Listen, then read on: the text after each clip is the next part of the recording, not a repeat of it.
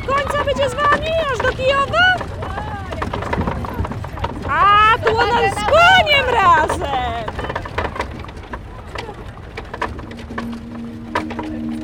Bogdaj tylko wygnaniec tymi ścieżki jeździł. Gdyby bodaj ludzi nie kryły te dzikie szałasze, a gdy chłopi na targ albo na kiermasze do tych stron jeździć będą, pielgrzymując wzajem, niech chną tak jak ja dzisiaj Goraj z Biłgorajem. Ignacy Krasicki z podróży do Biłgoraja w lipcu 1872 roku. Zaraz, prosim, zaraz!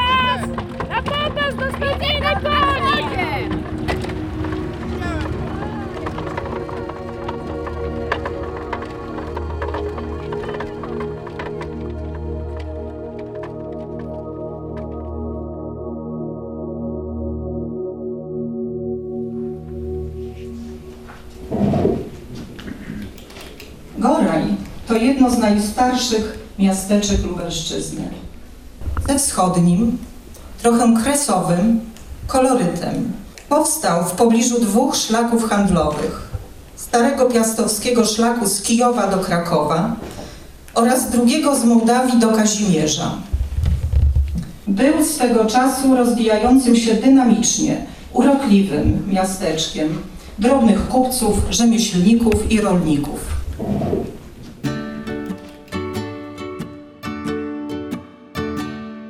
Ten teren no, no, rolniczy był, chociaż te pola takie wąskie, no bo tak jak miał ktoś dużo działka, było dzieci kilkoro, no to dzielili albo wzdłuż pole, no to dostawał wąskie, albo w poprzek kawałkami takimi tak zwane. Później dostawał brat starszy to bliżej a czym młodszy, tym, tym dalej tego pola kawałek dostawał. Albo, albo wzdłuż takie wąskie wstążeczki. No kiedyś tam to koso czy koniem to dało się zrobić, a później no to już wiadomo, mechanizacja przyszła, to już było trudniej.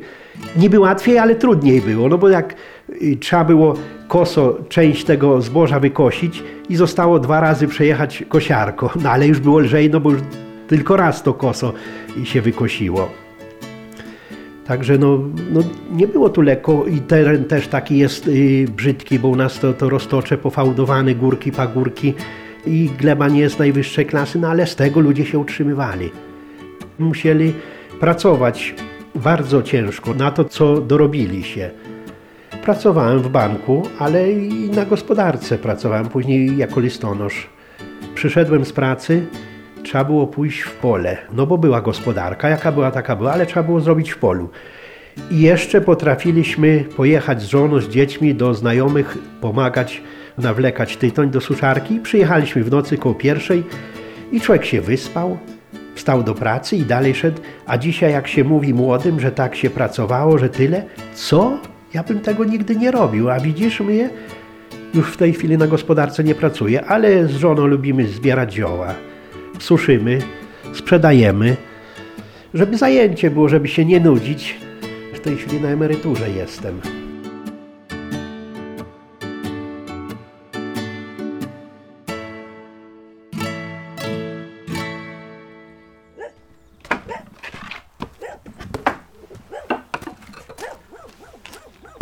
Tutaj mamy stołek szewski, tak zwany, który Został po dziadku. Dziadek był szewcem. Pochodził ze Szczebrzeszyna. Sam go własnoręcznie zrobił. Tak to uformował siedzisko, że można było cały dzień na tym stołku siedzieć i kręgosłup nie bolał i dawało się wytrzymać, wysiedzieć. Czego nie da się nawet na krześle z oparciem dokonać. Jest na trzech nogach, zajmuje mało miejsca i bardzo fajny. Zawsze na tym stołku siedziałem Zachowałem go do dzisiaj, odnowiłem go trochę, żeby jeszcze swoim wnukom go pokazać, żeby wiedziały, jak to pradziadek na takim stołku buty naprawiał i szył. To jest natomiast wrzeciono z, z nićmi lnianymi. Używane było do przędzenia nici na kądzieli lub z kołowrotka. Była to bardzo misterna robota. Musiała być wprawna gospodyni i mieć e, bystre palce. Ładnie to robić, żeby nić była równa i dobry materiał przede wszystkim, Długi len, drobny i dobrej jakości. Z tego na krosnach tkało się płótno. Jak były drobne nici, idealne, to można było z tego robić koszule, jakieś tam spodnie, inne rzeczy, a jak były grubsze nici lniane, to używano je do tkania chodników kolorowych. Z tych nici robił dziadek dratwy do zszywania butów. Zaprawiał szczecinę z dzika, bo igieł nie było. Zresztą igły y, są do zszywania głębokich butów niewygodne i niedobre. Używano szczeciny z dzika, która była sztywna, a jednocześnie elastyczna. Zawsze się przyglądałem, jak dziadek to robi i ja bym dzisiaj potrafił też kopyta te wszystkie, które były używane do robienia butów metalowe, drewniane, bo na metalowym przybijało się teksami metalowymi, tak zwanymi, to były takie gwoździe ostre, które się zawijały mocno w środku. Natomiast na drewnianym kopycie robiono zelówki skórzane. Były dlatego drewniane, że jeżeli się przebiło na wylot, to się y, szydło nie zniszczyło, tylko wbijało się szpilki drewniane, które trzymały właśnie te zelówki skórzane. To już ludzie bardziej majętni, eleganccy, takie sobie fundowali buty z podeszwami skórzanymi. Natomiast generalnie była guma w taflach, którą się docinało odpowiednio. W tej chwili mieszkam w Wiłgoraju, ale tutaj właśnie robię remont. Zachowałem te stare rzeczy i tutaj, jak pani widzi, takie podwórko w miarę jeszcze niedopieszczone, ale powolutku, powolutku na emeryturę tutaj sobie przyjdę mieszkać, bo tutaj jest bardzo fajnie, blisko do kościoła, do lekarza. Autobusy jeżdżą tak jak miejskie w mieście, w każdą stronę. Jak było kino, chodziliśmy do kina. No w ogóle wszędzie tutaj jest blisko, jest bardzo fajnie. Z koszyczkiem rano można przejść, zakupy zrobić, wszystkiego się dowiedzieć, zobaczyć się z sąsiadami, z ludźmi. Tutaj się przychodzi bez zaproszenia, gościnnie, można wypić herbatę, można wypić kawę, sąsiedzi zaproszą, odwiedzamy się. Była ławeczka zawsze przed domem, były wieczorami koncerty, dwie mandoliny, akordeon, skrzypce, śpiewaliśmy. Było tak zawsze wesoło. Pan na czym gra? Na mandolinie.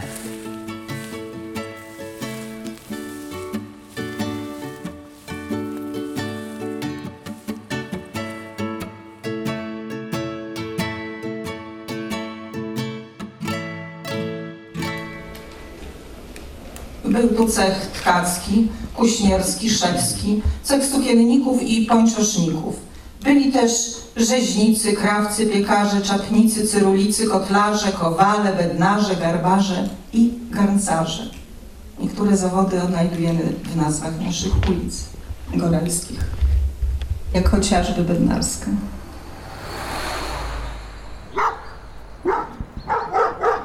Jesteśmy na ulicy Janowskiej 12. Po przeciwnej stronie była kuźnia, gdzie kowal okuwał wozy. Kołodziej robił i przekazywał temu kowalowi, ten okuwał wozy. Po przeciwnej stronie była kuźnia, gdzie kowal głównie specjalizował się w naprawie i robieniu nowych pługów konnych. Był wielkim szpecem na okolice i przyjeżdżał tutaj, przyjeżdżali ludzie. Obok jeszcze dwa numery po sąsiedzku była następna kuźnia, gdzie podkuwali konie, robili wozy, naprawiali sieczkarnie, maszyny wszelkiego rodzaju. Był duży zakres robót kowalskich. Nawet była i konkurencja między kowalami. I na tej ulicy Janowskiej było pięciu kowali.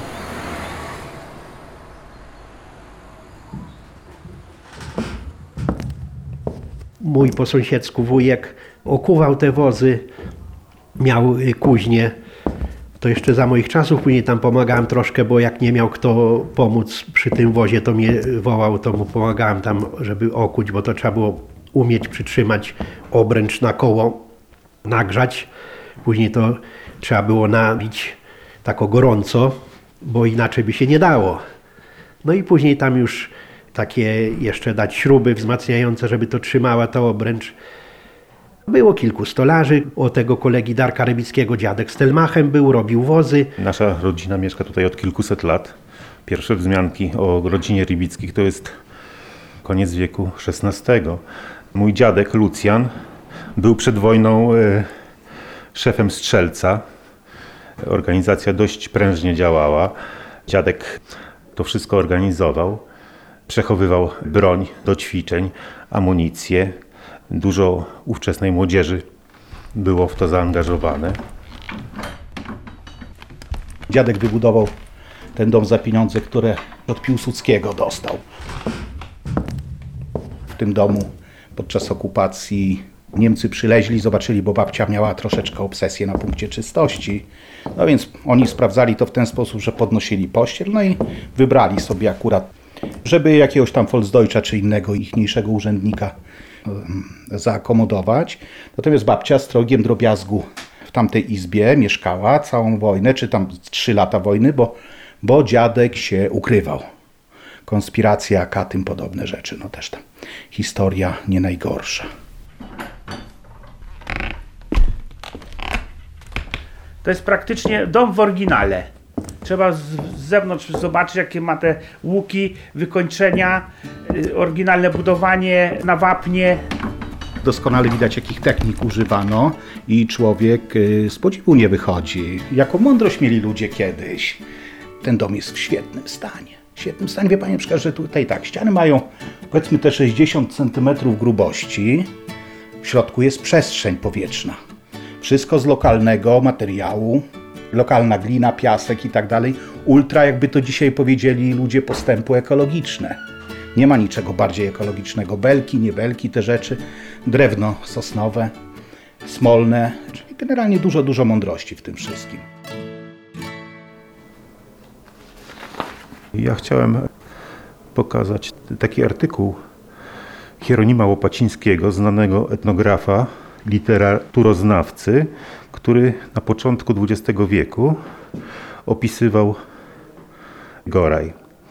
Do miejsc, w których wybornie przechowały się zabytki dawnego stylu budowli polskich, należy miasteczko Goraj w powiecie zamojskim. Goraj wspominany w dziejach już w wieku XIII, a od końcu XIV będący miastem, przecudownie zachował się w prastarej swej postaci. Wszystkie domy są drewniane, kościół tylko i bożnica murowane. Położony z dala od drogi żelaznej i głównych traktów, tak jest zacofany, że nie ma w nim lekarza ani nawet apteki. Skromni mieszkańcy Goraja tak są konserwatywni, że nie tylko mieszkają w starych domach dawnego stylu, ale nawet nowe budują na wzór dawnych. Domki te najbardziej utrzymały się w rynku, szczególnie zaś jeden z górnym gankiem. I tu jest fragment, gdzie jest opisany dom moich przodków. Ocalały też w miasteczku dwa maleńkie, bardzo ładne spichlerzyki, do lepszych okazów tego rodzaju budynków należące. Urządzenie wewnętrzne domków gorajskich prawie niczym nie różni się od chat wiejskich. Na stragarzach, podobnie jak we wsiach, widzimy napisy i ozdoby w kształcie słońca i z imieniem Jezus. Czytamy w domu Piotra Pawelca napis łaciński. D 16 maj Anno Domini 1775 Majster Jan Góra Benedict Domine Domum istam et omnes habitantes in ca. W innym domu napis polski, młodszy, o lat 50 brzmi tak. Błogosław Panie Boże ten dom i wszystkich mieszkających w nim. Fundatorowie Michał Marianna Rybiccy, majster Szymon Malec. Roku pańskiego 1828, dnia 13 sierpnia.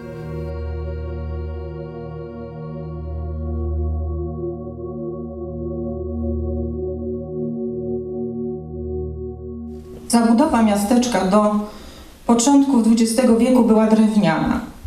Rynek otaczały domy podcieniowe, ustawione szczytowo i należały do najpiękniejszych na terenie południowej Lubelszczyzny. Myślę, że każdy z nas miał okazję je podziwiać, bo często reprodukcje są publikowany chociażby w mediach społecznościowych i nie tylko. Zabudowa drewniana Goraja została spalona w czasie I wojny światowej. Najstarsze ulice, które znajdujemy w źródłach, to Rynek, Szewska, Kościelna, Kozacka, Poprzeczna, Młyńska. To jest stara droga dworska. Ta droga prowadziła do dworu, który tak znajdował się na tej górze, a my jedziemy w tym momencie traktem lwo- lwowskim. To jest trasa z Lublina do, do Lwowa. Przejedziemy sobie tutaj w kierunku miejscowości Łada. To też, wie Pani, nazwa Goraj i Łada pojawia się naprzemiennie. Sami do końca nie wiemy, od czego się tu zaczęło, co było wcześniej. To jest mój dom, który budujemy. Dlaczego pan wybrał to miejsce?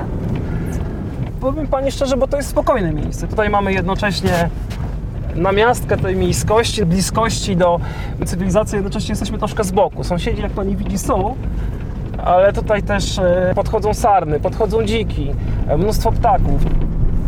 O, widzi Pani? Tam sobie jakaś sarenka zasuwa.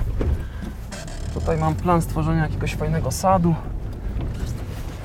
Wróciłem na wieś, ale jak się okazało, to teraz będzie mi dane mieszkać w mieście. Nadal. To było tak, że któregoś wtorku trafił do mnie pacjent. Jak się okazało, tym pacjentem był pan Stanisław Chorembała. Znamy pana Stanisława z opowieści, tak? z relacji e, kolegów, że był taki człowiek, był taki e, tutaj działacz już w latach 70., 80., e, taki można powiedzieć lokalny patriota. No i tak zorientowałem się wtedy, że, że to jest właśnie ten pan Chorembała. Z jego barkiem uporaliśmy się chyba w 5 minut. I całą resztę wizyty przegadaliśmy właśnie na temat Goraja. Tego, co oni kiedyś próbowali zrobić, tego, co, co można by było zrobić. To był chyba taki moment przełomowy, dlatego że e, od razu, e, nie pamiętam czy ja, czy Stasio, e, rzuciliśmy hasło, że musimy się spotkać w innych okolicznościach, w innym miejscu. Taką osobą spinającą tutaj nas dwóch, to był taki wspólny znajomy Stasio Żółw. Ustaliliśmy, że spotkamy się u Stasia. Stasio oczywiście był zachwycony, że to miało się odbyć w jego domu.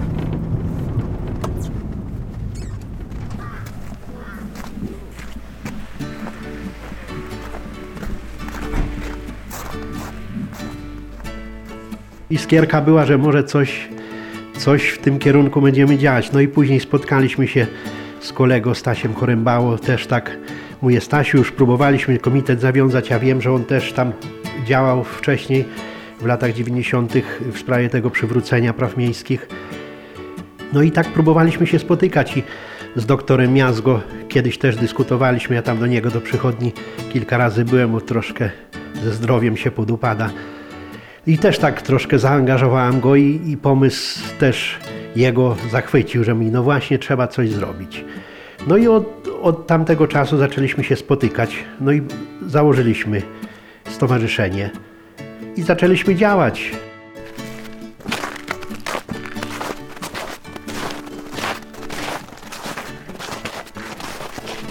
Z tego miejsca rozciąga się widok od strony wschodniej na dolinę, gdzie położony jest Goraj. Przepływa rzeka Biała Łada. Przebiega trasa numer 858 z Lublina w kierunku Biłgoraja i do Przemyśla. Przed nami w perspektywie następne wzgórze zabudowane, miejscowość Zastawie, a za nim jeszcze większe, porośnięte lasem, następne wzgórze od strony wschodniej. Bardzo piękny widok.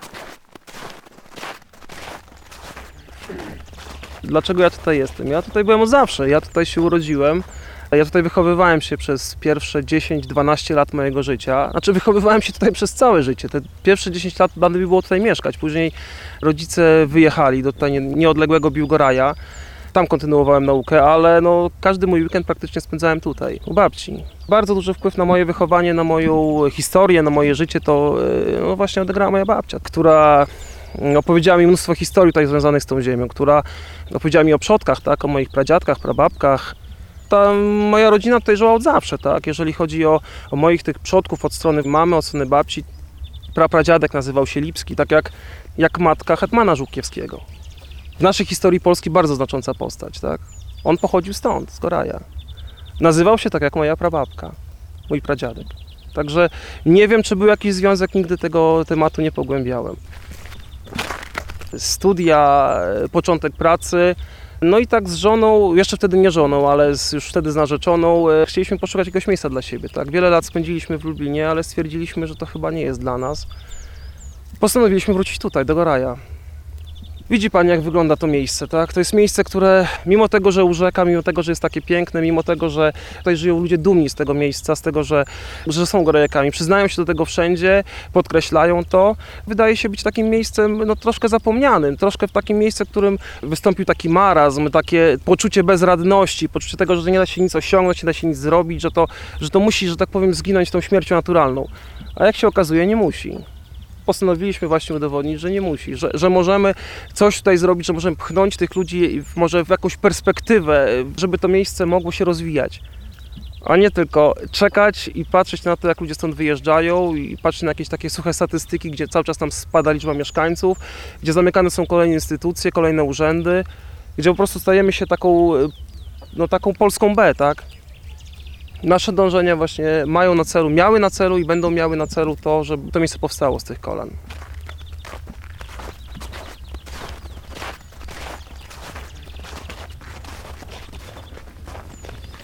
Szanowni Państwo, 25 kwietnia 2019 roku na ręce władz gminnych wpłynęło pismo Stowarzyszenia Goraj 1377 o podjęcie działań w sprawie przywrócenia praw miejskich Gorajowi.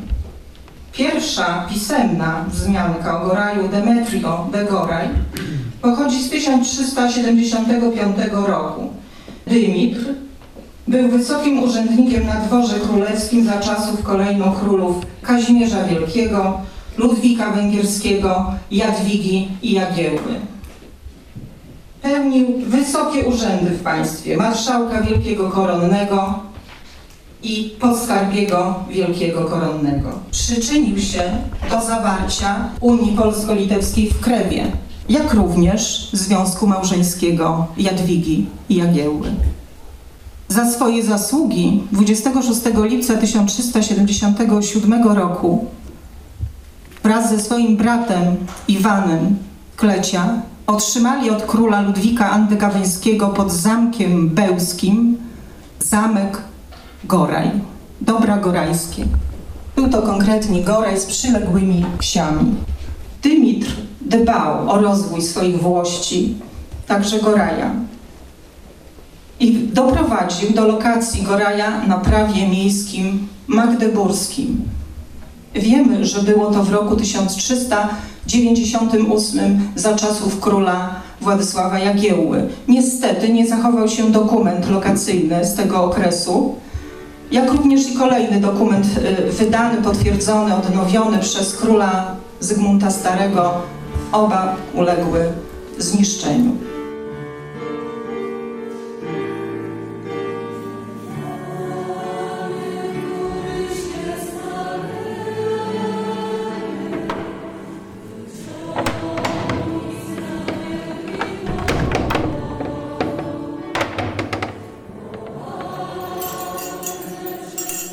Są klucze zabytkowe, stare, dopasowane do tych drzwi, a więc XVIII-wieczne. Ja się czasami śmieję, że one służą nie tylko do otwierania kościoła, ale gdyby, nie daj Boże, to i do samoobrony. Bo trochę ważą.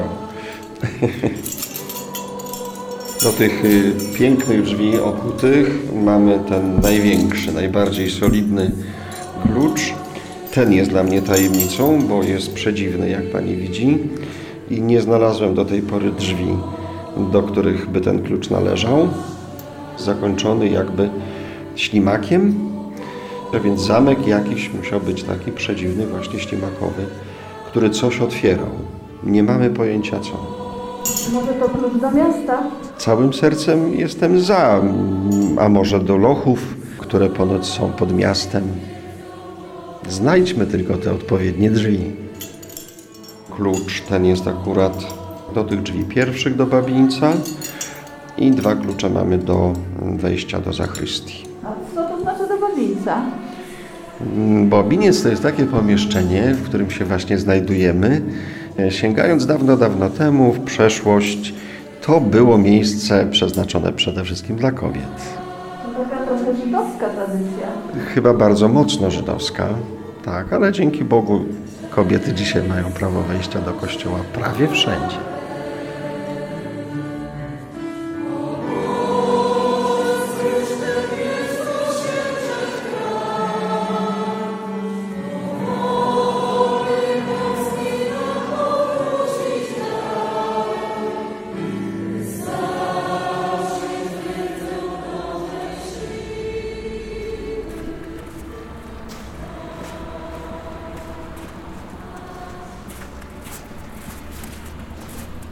Stoimy na ulicy Targowej 9.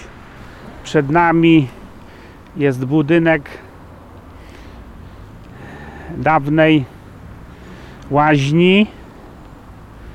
Przed wojną tutaj była bania i na gruzach tej bani wybudowano w latach 50., 60. łaźnię miejską. Była tutaj pralnia również i hotel. Łaźnia miejska, a miasta nie było. Miasto zawsze było. W świadomości ludzi to nigdy, nigdy nie było tak, że to nie było miasto. Tylko administracyjnie może nie było, bo e, w PRL-u było takie określenie osada. A ludzie zawsze czuli, że żyją w mieście, bo było tutaj rzemiosło, była komunikacja, były wodociągi i jak tylko prąd doprowadzono po wojnie, to zaraz powstała łaźnia miejska, no bo jak to inaczej nazwać. A prężnie działała gospodarka komunalna, mieli dużo sprzętu, nawet ulice zamiatarki zamiatały w latach 60., 70. Także to był taki ewenement, bardzo to prężnie wszystko działało. I później w 70 bodajże 4-5 roku, jak była reorganizacja powiatów, województw, zlikwidowano to odgórnie. Sprzęt zabrali, pralnię, pralnia lubelska wchłonęła i tak do, do tej pory tak to wszystko kuleje. Budynek e, w miarę jest e, utrzymany, ale to już nie jest to, co było. To była łaźnia żydowska kiedyś? Przed wojną tak.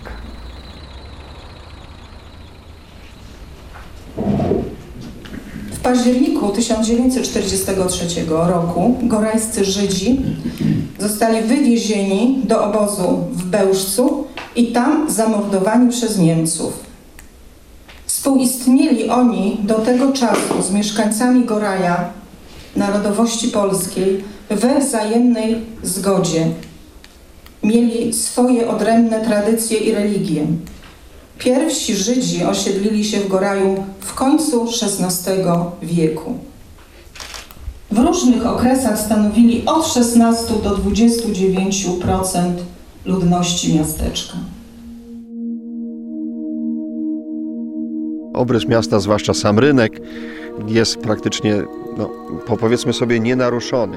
Nie biorąc pod uwagę oczywiście nowych budynków, które powstały, bo, bo cała zabudowa rynku była drewniana, w dużej mierze zamieszkana przez Żydów, aczkolwiek ten domek po prawej stronie, taki opuszczony, jak pani widzi, e, no to pewnie z okresu międzywojennego. A gdybyśmy tam spojrzeli tak daleko, gdzie są te drzewa, i poszli w tamtą stronę. Jest też cmentarz żydowski po lewej stronie, ale i nasz cmentarz y, katolicki. Niektórzy mówią, że na tym właśnie wzgórzu był usytuowany zamek obronny tegoż miasta Goraja. Ten pomnik 1861 rok. Jak pani widzi, on został postawiony po pierwszym wywiezieniu księdza Jana Chyliczkowskiego na, na Sybir. To jest taka pamiątka bez wizerunku Chrystusa, ale z cierniową koroną na, na krzyżu, na pamiątkę tamtych męczeńskich czasów narodu polskiego, umęczonych przez cara i przez innych zaborców. Ważną postacią historii naszego miasteczka był proboszcz ksiądz Jan Chyliczkowski. Zasłynął z wygłaszania przed powstaniem styczniowym płomiennych, patriotycznych kazań i organizowania manifestacji. Nie tylko w Goraju, również w Janowie. Istnieją przekazy, że mieszkańcy Goraja i okolic brali udział w walkach powstańczych.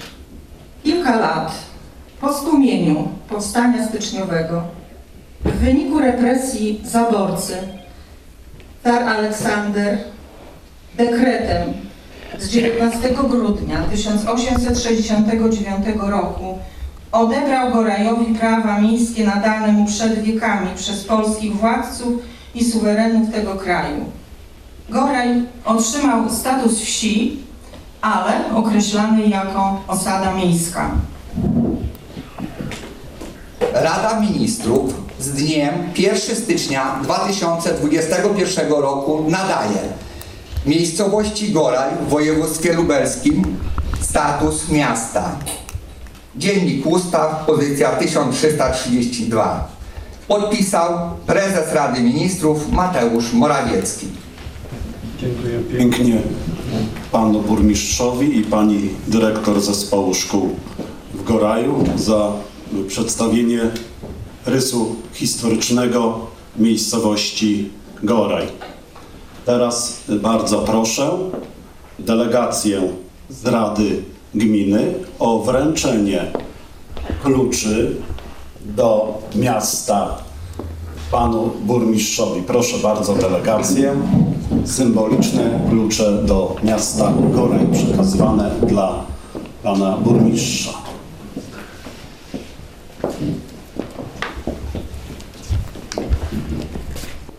Proszę bardzo. Dziękuję bardzo. Dziękuję i zobowiązuję się pełnić tą funkcję godnie dla dobra mieszkańców tej gminy.